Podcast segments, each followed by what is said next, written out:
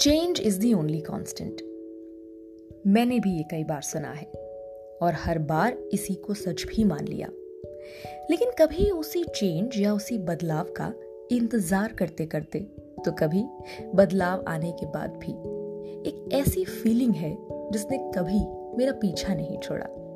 And that feeling was my all weather friend असंतोष यानी dissatisfaction वैसे बुरे वक्त से कोई सेटिस्फाइड हो भी कैसे सकता है?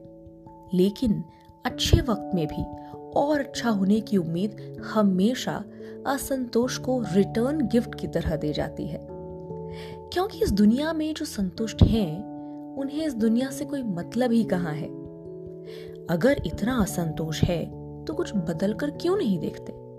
बात सही भी है। लेकिन उस बदलाव के दूसरी तरफ़ झांकने की हिम्मत ना हो पाने पर फिर से हाथ लगता है असंतोष। यानी moral of the story is dissatisfaction is the only constant वैसे, ये सिर्फ़ मेरी ख्यालबाजी है।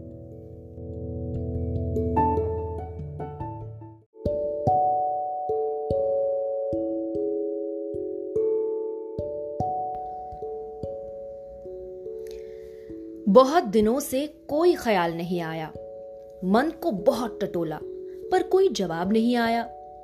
दिल और दिमाग में कोई हलचल नहीं थी।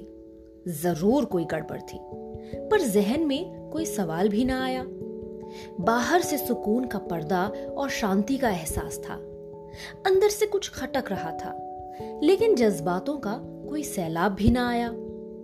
एक रोज बहुत सोचा मैंने कि ऐसे भी कट सकती है ज़िंदगी। आखिर क्यों सोचूं मैं इतना? क्यों बनूं बागी? है ऐसे बहुत से जो दुनिया की दिखाई राह पर चलते हैं।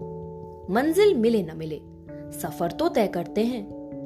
लेकिन जब भीड़ में अपने आप को खो कर पाया मैंने, ख्याल लौटे मेरे, औरों से खुद को अलग पाया मैंने। गुमशुदा ख्यालों की तलाश ने आज खुद से मिलाया है। बड़े दिनों बाद बहुत अच्छा ख्याल आया है।